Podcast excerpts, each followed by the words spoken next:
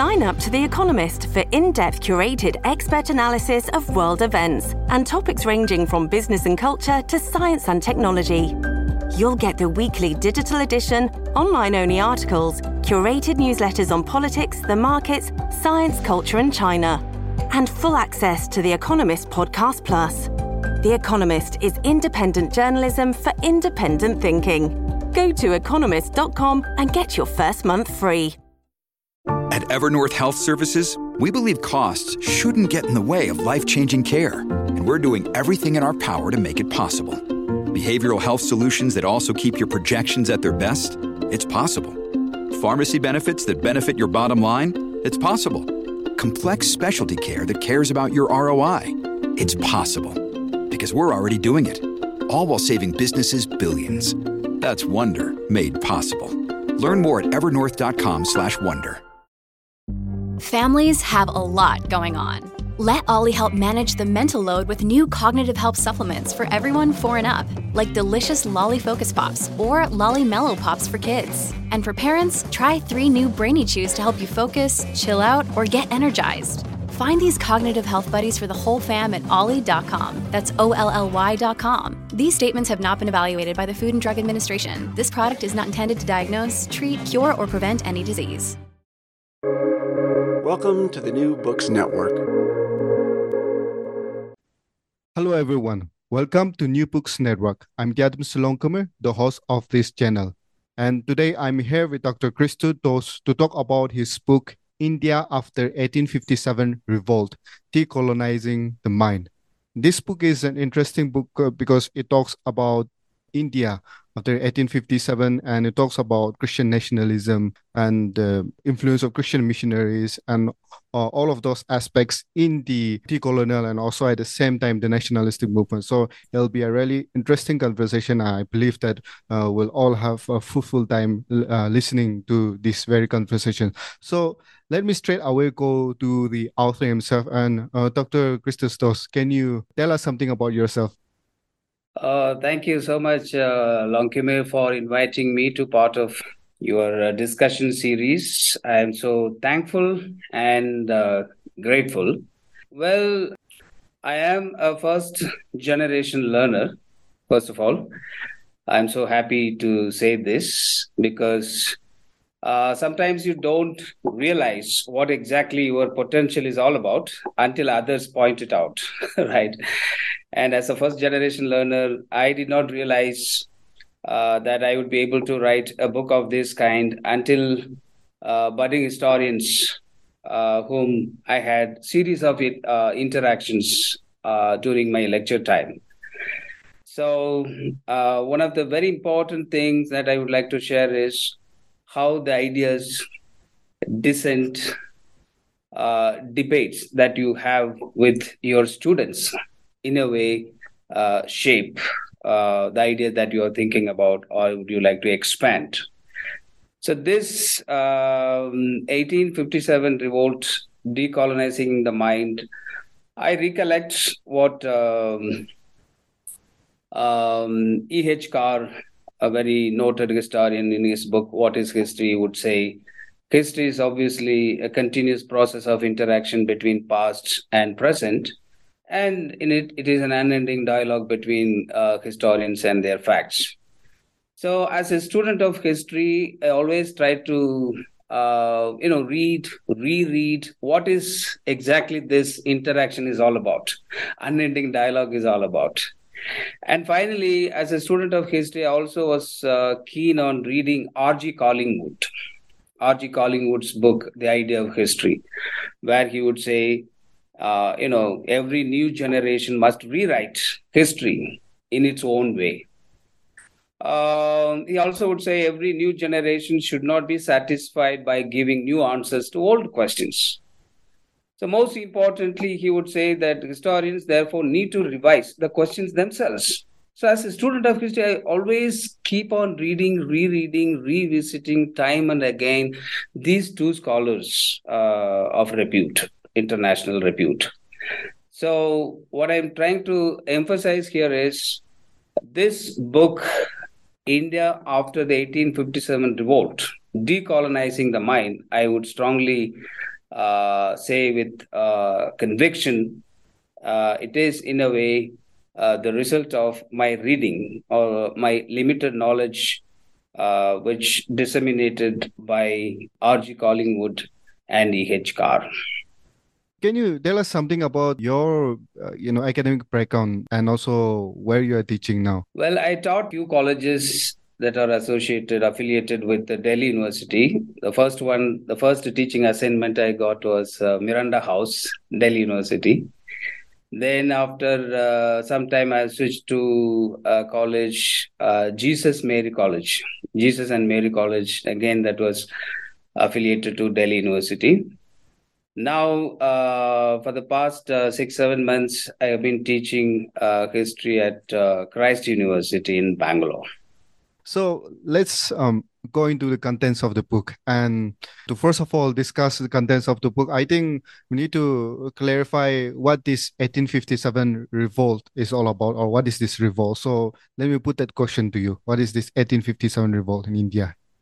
Well, uh, in this book, I have not discussed about uh, the causes or consequences uh, or the implications of 1857 in a conventional writing, but I have tried to understand this 1857, how this 1857 revolt, uh, in a way, can be understood as a watershed uh, movement or a turning point in the history. Because for the first time you find 1857 revolt created a kind of uh, unity maybe religious unity or cultural unity between hindus or muslims or sikhs uh, and other sections of the people and of course this 1857 of being interpreted by various uh, scholars different schools of thought you have uh, the british scholars try to understand this revolt for the first time uh, as a Sepoy mutiny, right? Sepoy's mutiny, but they were reluctant in identifying this as a revolution or revolt for political reasons.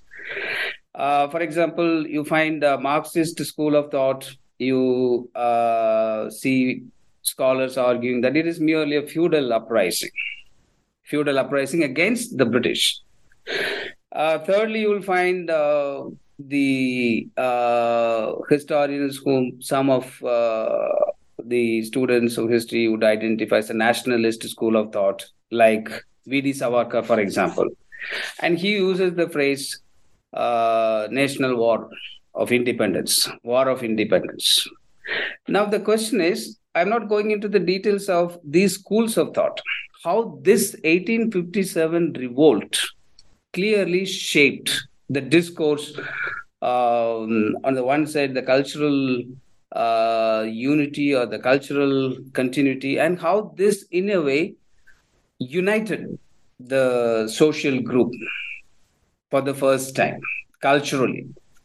And uh, even i would uh, prefer uh, using some of the phrases used by vd savarkar in, in his book written in 1909 uh, india's war of independence. He would say Hindus and Muslims fought against the British, uh, drinking the milk from the same mother, and they fought against the British. And that is the spirit of, uh, you know, cultural unity or religious unity or sensibility. These people uh, of different social group were able to uh, demonstrate against uh, the colonial British and this is very interesting because when I was teaching this 1857, I would often uh, get questions from uh, students, whom often I identify as budding historians.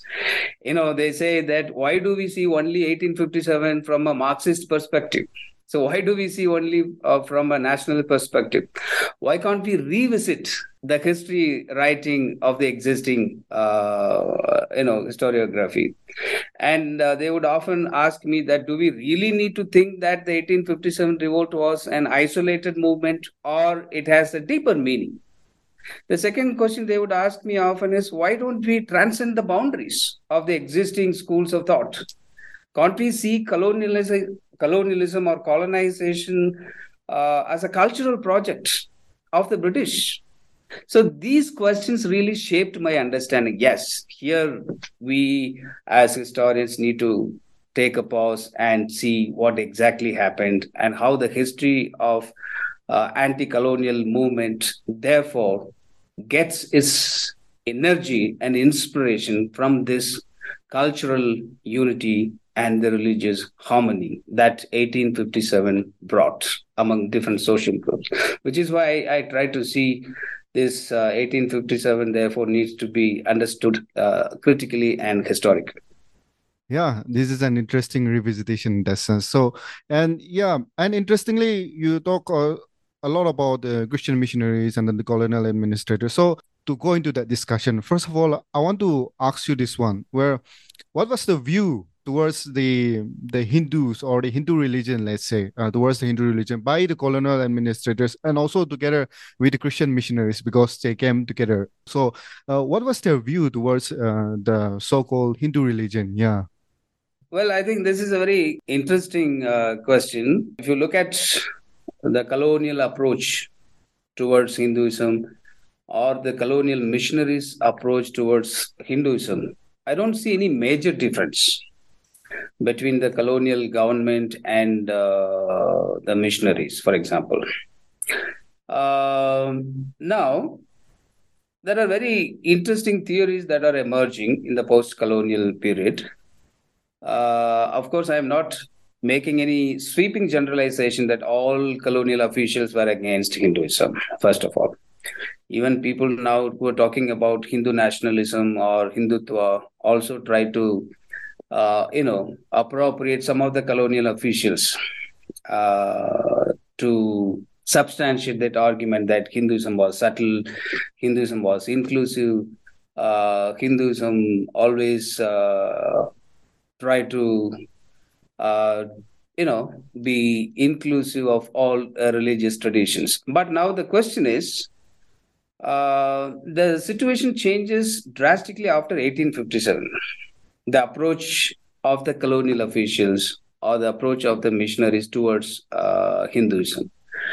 Uh, let me give you a few examples. For the first time, uh, after 1850s, I'm just giving you an example from the uh, perspective um, from from the historical instances where you find in southern part of India. The missionaries started writing some of the social histories of the people so, for example, the people who showed interest towards Christianity became the subject of inquisitiveness. This is the point which I would like to emphasize. So the the missionary agencies for the first time tried to show interest because these communities were in a way trying to co- come closer to the missionaries, missionary ideologies. You know, converting themselves to Christianity, and sometimes they became uh, serious followers of uh, the missionary um, sermon, and they were not very reactionary. And I'm using one particular community here as a case study. There's a community called uh, Shanars or Nadars. And you find here this community, unlike other communities in southern part of Tamil Nadu, were always pro-missionary, pro-missionary, and they were always, you know, uh, express their interest towards uh, converting to missionary religion. But this particular movement towards Christianity by this community was taken for granted for by some missionary scholars. And the missionary scholars, particularly Robert Caldwell. You know, Robert Caldwell was a very noted uh, missionary. He became the bishop. And secondly, he was also one of the very important Tamil scholars. Now he uh, his statue also can be found in Marina Beach in Chennai. right? That is uh, the personality of uh, Robert Caldwell, and he is known widely for his uh, comparative literature on Dravidian languages, and he wrote exclusively on uh, the Shanar community. And he uses certain phrases like dull headed Shanars. So, this dull headed Shanars now as a phrase did not go very well with the people who did not convert to Christianity. The converted Christians had no problem with Caldwell, whatever he uh, made remarks against Hinduism and uh, the non Christians. But whereas those people who did not convert to Christianity had serious problems, and these people also from the same community. Now, it is in this context we cannot make any sweeping generalization that one missionary was completely against uh, hinduism and few missionaries at least supported some ideas uh, values of uh, hinduism in tamil nadu and in the case of bengal for example um, you know, you don't find missionaries were always against critical about uh, Hindus and Hindus. Some of the Hindus from the elite section converted to Christianity, and therefore they sometimes try to avoid uh, criticizing Hindu religion or Hinduism, for example, uh, Hindus, because they were also able to get some of the converts um, from the elite section. And secondly, if you look at Travancore, for example, from 1806, the Protestant uh, missionaries, the London missionary societies, they were critical about Hinduism because they always felt Hinduism is nothing but casteism, and casteism is nothing but Brahmanism, and Brahmanism therefore was detrimental to their religion, and therefore they were always critical about Hinduism. And Hinduism was therefore criticized for religious reasons, not for creating any, you know, egalitarian society or they want to break the caste or annihilation of caste. They always tried to see Hinduism and casteism went hand in hand. And sometimes the missionaries would say that the blood of uh, caste was thicker than the blood of their religion. So, how do we see it?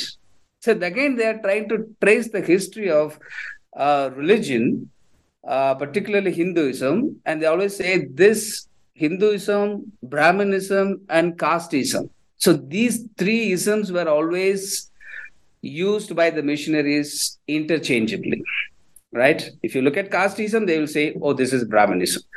and brahmanism is there because of hinduism so therefore they're always trying to attack hinduism because hinduism for them was always seen as something uh, a huge stumbling block for propagation of their religion. So therefore you have different stories from different uh, geographical terrains. So i don't have any single answer that whether missionaries uh, could be charged for their anti-hindu sentiments or the colonialism had uh, to be charged for their stand against uh, Hindu religious practices. I think both of them are equally responsible in their own rights.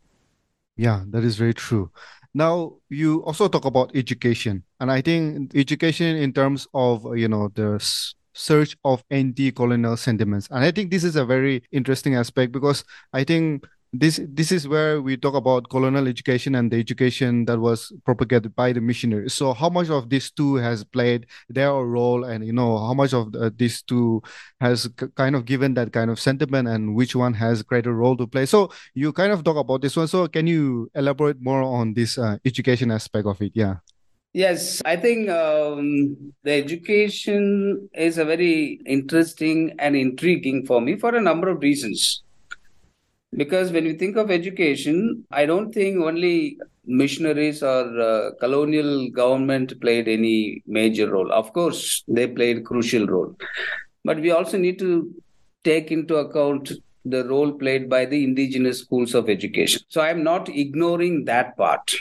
Right i'm not saying that education started only after you know 1813 charter act or uh, for that matter 1853 Macaulay's minute of course, even before the colonial government's initiatives, we also need to see the indigenous school of thought. But when we look at the history of education after 1857 or at least 1850s, I uh, need to share few uh, important aspects. The first major, you know, uh, complexity that arises uh, in the 1850s, for example, after Macaulay's Minute. I think all of us know how his motive was to create a class of people or persons, Indian in blood, you know, and the color, uh, but English in tastes, in opinions. uh, than in morals and intellect. This is one aspect. I am just trying to explore this particular aspect, what exactly he means, right? And if you analyze uh, historically and critically, one would definitely no- notice that colonialism and education cannot be uh, considered as a separate watertight compartment. So in my research also I try to analyze that how education was used, of course, with the purpose of expansion or maybe with a view uh, to civilize the Indian masses and how this particular aspect of civilizing mission that was closely attached with the colonial endeavors of education, be it the the supposedly uh, secular education or the religious education or Anglo vernacular education by these colonial agencies. I'm using colonial agencies to refer to both the colonial government and the missionaries. Maybe uh, mostly I'm using missionaries in the context of Protestant missionaries. So that is the missionaries that I am, uh, you know, familiar with because this is also part of my research. Uh, now, how these endeavors initiated by the colonial government and missionaries in a way created intellectuals like Ram Mohan Roy, for example, you know, he would say that yes, English should also be retained, but you also need to give much importance to vernacular education. And here, secondly, you also find Swami Vivekananda also start talking about there's a different uh, approach towards uh, education. He is also not completely against uh, English education. He also would try to balance. Yes, English education is also needed. Vernacular education is also equally important. Now, the paradigm shift in the 1850s. Of course, uh, Ram Mohan Roy comes a little earlier. You know, 1820s or 1830s now, after uh, Macaulay's minute, you find that is there is a transition taking place. You know, you find in uh, Bengal, Swami Vivekananda and other parts of uh, India will find leaders uh, like Agarkar in in uh, Bombay Presidency, D.K. Karve, then Tilak, for example, and Gopal Krishna Gokhale. And in again Bombay Presidency, you find uh, Jyotiba Phule, and in uh, uh, places like uh, Uttar Pradesh, you have Pandit Madan Mohan Malviya, and finally you have Mahatma Gandhi. And I also see the role played by foreigners, particularly a woman called Annie Besant, how she was always critical about colonial education. She was, I think, deadly against colonial and missionary education uh, because she possibly was the first person who emphasized the need for national education. That doesn't mean that I'm not taking the role played by colonial education and missionary education lightly. But here, since 1853, Macaulay's minute emphasizes on the moral side of the education, the character building of education, and the colonial conquest of education. And here also, therefore, these individuals wanted to decolonize education. And therefore, uh, that's the reason why I'm using decolonization. So, decolonization by whom? Why? There is a need for decolonization. So, if there is a need for decolonization, these individuals must have realized that there is or there were some draws or there was there were some flaws in the system. So, what were these flaws identified by these individuals? For example, let me say a few things about uh, Annie Besant. Uh, she always believed strongly that um, you know alien education. She uses always the concept alien education. Uh, always emphasizes on foreign habits, foreign mannerism, foreign religion, and therefore she advocates that if India was to come back, come back to uh, come back again as a nation, it must replace foreign education with a national education. And in the recent uh, new education policy, national education policy, I think you also find the reference, at least to some extent, directly or indirectly, the role played by Annie Besant, Mahatma Gandhi, and Swami Vivekananda. Yes, you have at least uh, multiple narratives uh, that uh, started emerging after 1857. So these multiple narratives, in a way, challenge the colonial narrative of education. So the colonial narrative of education, for me, was uh, controversial because it was always uh, trying to create a group of people who may be Indian in blood and color, but it was keen on establishing the people English in taste, in opinions, in morals, and in intellect. And therefore, as a student of history, I feel that there is a need to rewrite this aspect of the narratives, how multiple narratives uh, started emerging.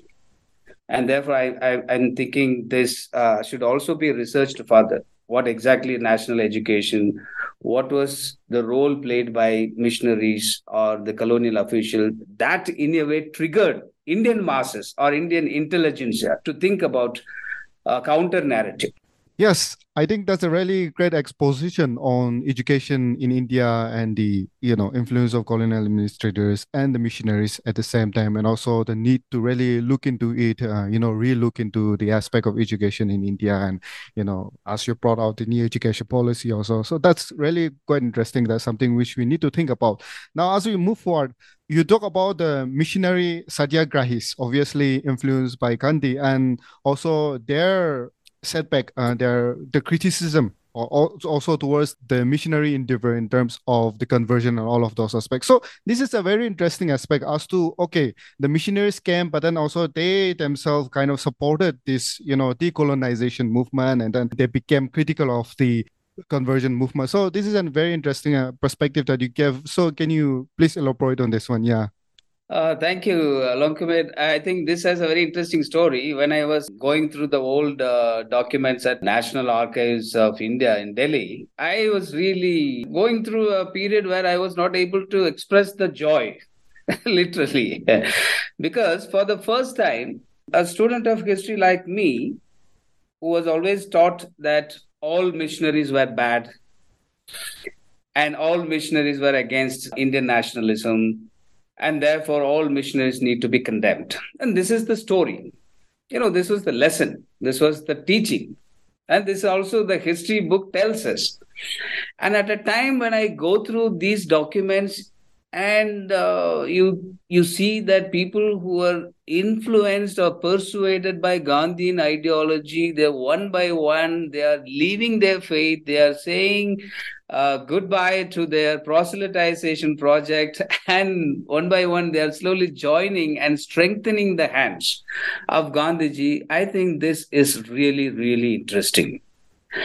Uh, because I have a long list of uh, such uh, missionary Gandhians or Gandhian missionaries to say.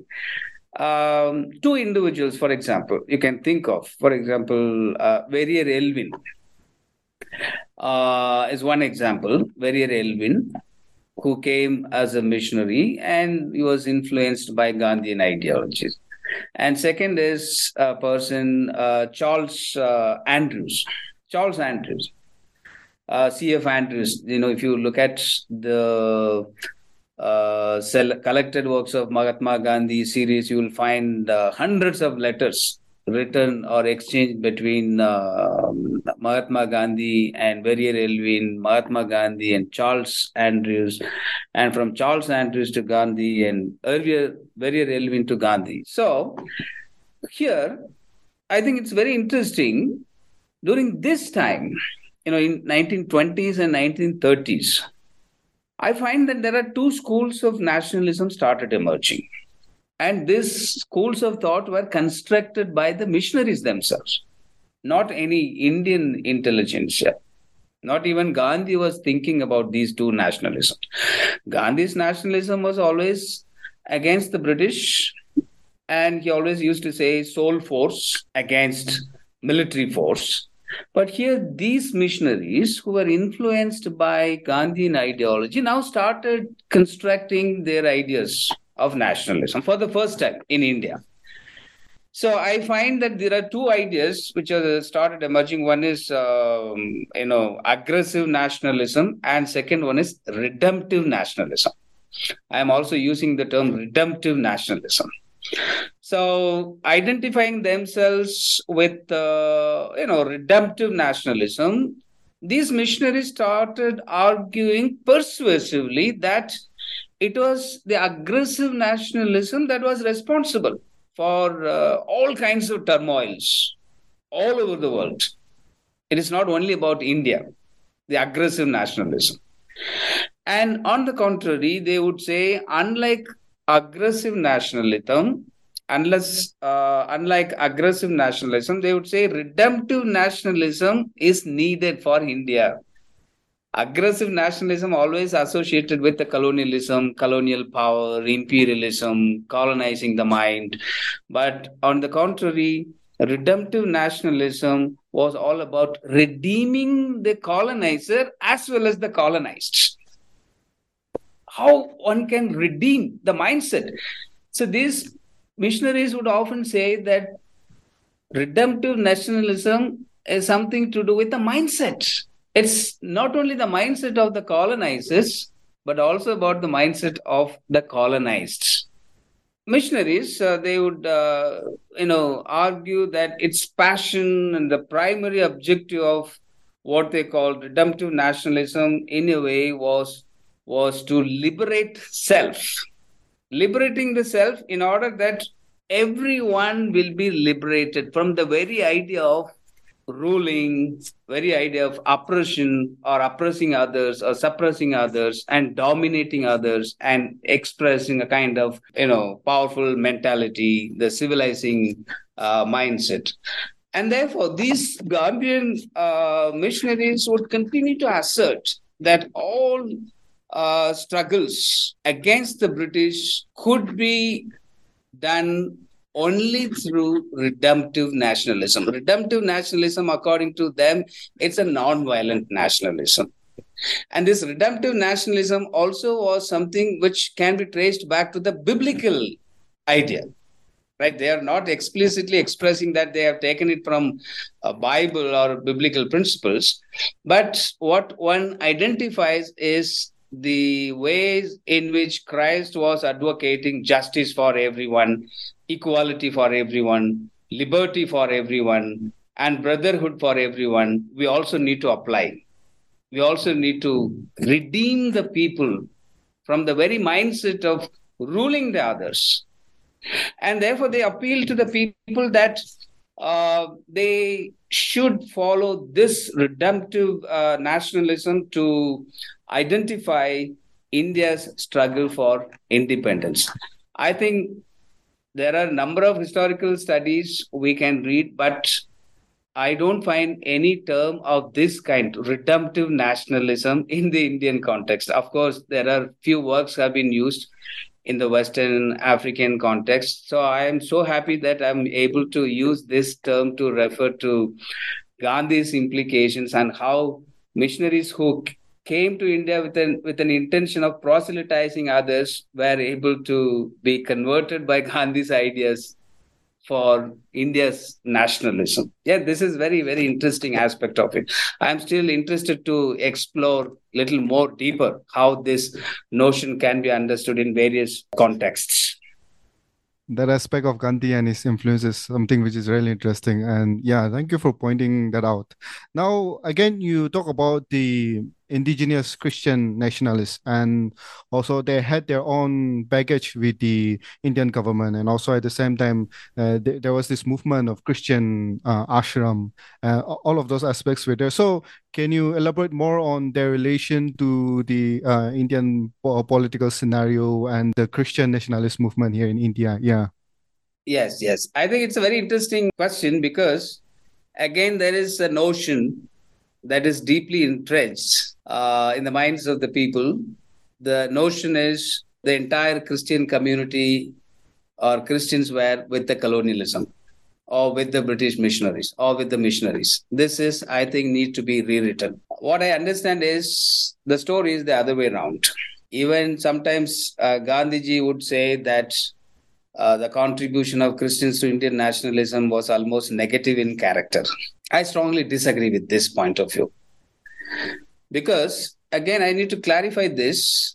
that the term christians i don't think it is monolithic category this is an area where it is thoroughly researched by scholars like geoffrey Oddie right so i'm not using the term christians anyway uh, as as a monolithic category because while converts from elite hindu social order preferred you know, completely Hindu customs. They wanted always to retain Hindu customs. On the other side, converts from these marginalized sections were always keen on rushing towards the Western habits.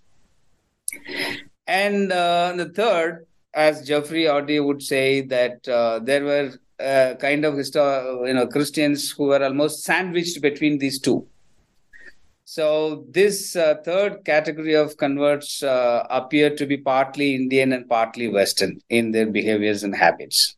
So this is what I I think one has to look at the the complex nature of Christians as a community.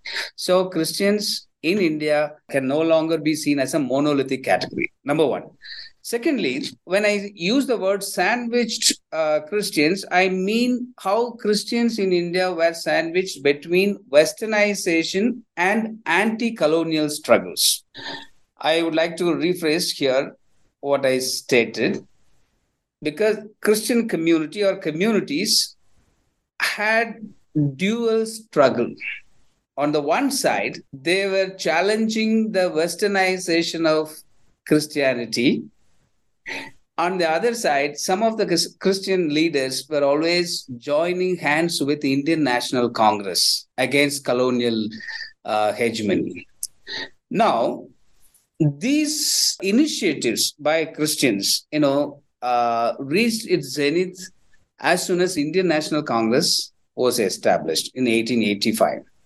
Now you find number of leaders across India that is clearly expressed in the case of Bengal, for example, in 1870s and 1880s. I was able to read a number of uh, original writings from a magazine called Harvest Field from 1880s and 1890s. Uh, here, Indians, you know, it is Indians as well as missionaries uh, continue to emphasize the idea that India needed a Hinduized Christianity. India needed a Hinduized Christianity. Second, they would say no man on becoming a Christian need to depart from his or her national habits and dress. So, how I'm looking at these statements is there are parallel movements, anti colonial movements. On the one side, the movement was against the British politics on the other side, the Christians who were sandwiched between these two ideas were keen on uh, exploring their ideas, anti colonial sentiments, by identifying themselves more with the Hinduism or Hindu-ness or Indianness. Now, there are many case studies in Bengal, for example, K.M. Banerjee, uh, Kali Charan Banerjee, for example. These are elite, you know, Brahmins who always converted to Christianity and they were questioning the Europeanization of Christianity. And one example I can say, uh, Kali Charan Banerjee, uh, he introduced a kind of Indo-centric uh, Christianity or religious practices, where he would, you know, advocate uh, some of uh, his uh, uh, Christian converts, saying that we should not discontinue our Hindu practices like dancing, singing procession, uh, popular uh, customs that are closely linked with our uh, cultural self. Why there is need to de-link our Hindu cultures? You may be a Christian, but that doesn't mean that you have to disconnect yourself.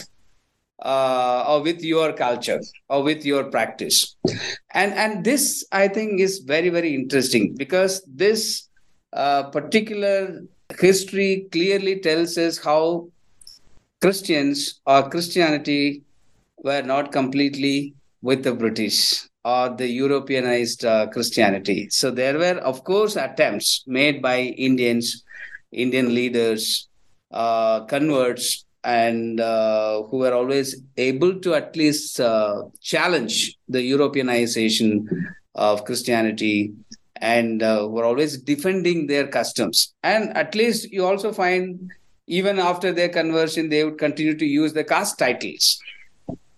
Like uh, even after conversion to Christianity, for example, people, particularly the Shanar community that I was talking about, even after conversion, now they are identifying themselves as Nadars. Even I, after conversion, they would prefer to retain their caste title. So that also says a lot about even after conversion, they still uh, are keen in retaining some of the customs, conventions, practices, beliefs, and so on and so forth. And secondly, uh, in the case of uh, Madras presidency, for example, you find uh, there's a very popular person called Vengal Chakkarai. He was a congressman, he was a politician, but he believed that there should be a decolonization when it comes to Christianity. So he would say that Christianity should be nationalized it's a very interesting story. How Christianity should be nationalized. Because he also felt that Christian missionaries always tried to use the Western theological rhetorics. Western theological rhetorics were not able to be followed by common folk, common people. Therefore, it should be indigenized or Hinduized or nationalized. And, and similarly, you will also find uh, in the case of uh, Andhra, I made a very interesting study where you find there's a person called uh, Bishop Azariah. He was the first Indian bishop. And he was sent to Edinburgh in 1910. I also visited as part of my research, uh, you know, when I was doing my PhD at JNU. And uh, I was able to see some of his photographs. And uh, this Azariah was sponsored by some of the missionaries from Madras. And Azariah was always known for his anti missionary attitude, anti colonial mindset.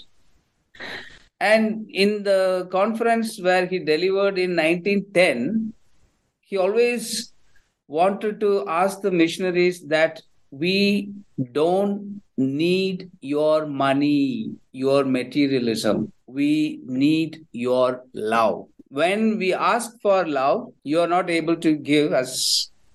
You are always showing your superiority. You are always showing your racial differentiation. Even when we come to meet us, you don't provide us chair to sit in your room with you. So how do you think that you are advocating a religion which you know, talks about equality, liberty, fraternity, brotherhood. And therefore, in this conference, 1910, he said, We do not plead for returning calls. We do not plead for handshakes. We do not plead for chairs, dinners, teas. We ask for your love. Give us your love, friends. This is the popular, uh, you know, statement and subsequently, he also wanted to challenge the dominance of the British missionaries, saying that we are no longer interested to work along or work under your leadership. And therefore, for the first time, Indian Missionary Society started emerging. Indian Missionary Society. So I'm using here Indian Missionary Society because people like Azariah was not able to work under the supervision and control of missionaries. And for the first time, for the first time in the history of Christianity, there are ideas like Indian men, Indian money, and Indian material. For the first time in the history of Christianity, started emerging merely because of Azariah's initiative. And therefore, I think as as uh, someone who was interested and passionate about these historical transitions, uh, one has to relook at how Christianity in India started emerging, how Christians in India underwent a series of challenges, difficulties, and therefore the uh, notion that all Christians were supporters of the British, all Christians were the supporters of missionaries, need to be relooked at need to be redefined and need to be rewritten. And this is what I think I have done in this book. Thank you very much for that. And as our conversation has come to an end, can you tell us about any projects that you're currently working on or anything that you are academically you're currently working on? Yeah. Yes, yes. Thank you. Thank you, Longkamir. I am uh, currently working on a book which is almost at the verge of completion from my side. This I see it's a continuation of my earlier book. And this book is, uh, which I have titled, is From Colonialism to Communalism. This colonialism to communalism, I find always, uh, again, this is also an attempt to rewrite history because how India had no history of communalism in the way it is constructed by the colonial British. Because for the first time, Indian history was written in a very controversial manner uh, communalization of history, racialization of history, periodization of Indian history by James Mill. It was James Mill in his book, History of British India, who tried to periodize Indian history on religious lines Hindu India, Muslim India, and British India. So, this periodization, in my argument in this book, I am trying to make here how this communalization, racialization of Indian history, periodization of Indian history on religious lines need to be relooked, and how this periodization over a period of time led to concepts like Hindu communalism Muslim communalism, right? And colonialism during colonial uh, period, communalism during colonial times. So I don't think it, it should be understood as colon, uh, communalism. In my argument, I would try to see as communitarianism. Communitarianism. Because colonialism tried to construct this communalism because they always try to uh, see that unity within the people of India would be detrimental to the colonial politics. And therefore, they were always against unity of any social group. Unity of any social group was not welcome, did not see in, in, in a, a positive manner. And therefore, in my study, I would try to analyze that it is not communalism like the way it was construed by the colonial British, because it was a colonial agenda dividing Indian history, identifying people on religious lines. And it is uh, communitarianism which always wanted to unite the people, and how this communalism was a British invention. It may not be applicable in the Indian context. This is what I'm trying to you know relook yeah, really interesting project. So, if anyone wants to reach out to you regarding your book, how do they reach out to you? Normally through email. I normally interact. Uh, I would love to interact with my uh, students, uh, teachers, and scholars across globe. And yes, I'm looking eagerly for the Indian edition also, South Asian edition. Yeah, thank you. Thank you very much for that. And I would like the listeners to get a hold of this book when the Indian edition comes and then keep the conversation rolling on. And yeah, thank you very much, Dr. Christhu Doss, for being here at New Books Network. It's been a pleasure having this conversation with you. Yeah, take care. Thank you, Longkamir, for uh, inviting me to your uh, series of uh, book discussion. It's absolutely my pleasure